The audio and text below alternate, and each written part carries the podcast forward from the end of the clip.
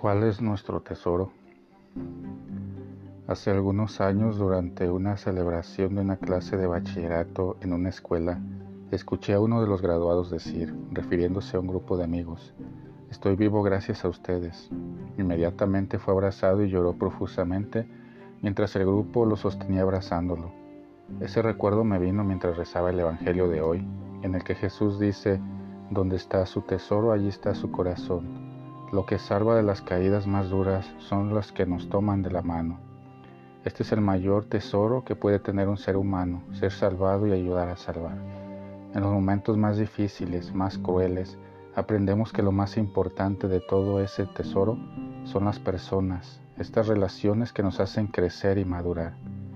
No sé exactamente qué pasó en la vida de ese alumno, pero entendí que ahí había una red de amistad, una red de consuelo que lo salvó y eso es lo más importante de todo.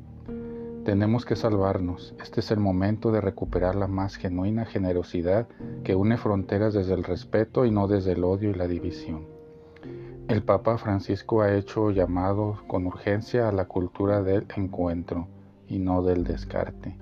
Jesús nos invita a orar por lo que ha sido el centro de nuestras vidas, hacia dónde se dirige más nuestra mirada, qué constituye nuestro tesoro ¿No estamos demasiado centrados en lo que comen las polillas?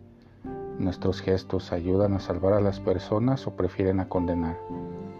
¿Las palabras que decimos están más cargadas de consuelo o son palabras de división, de egoísmo?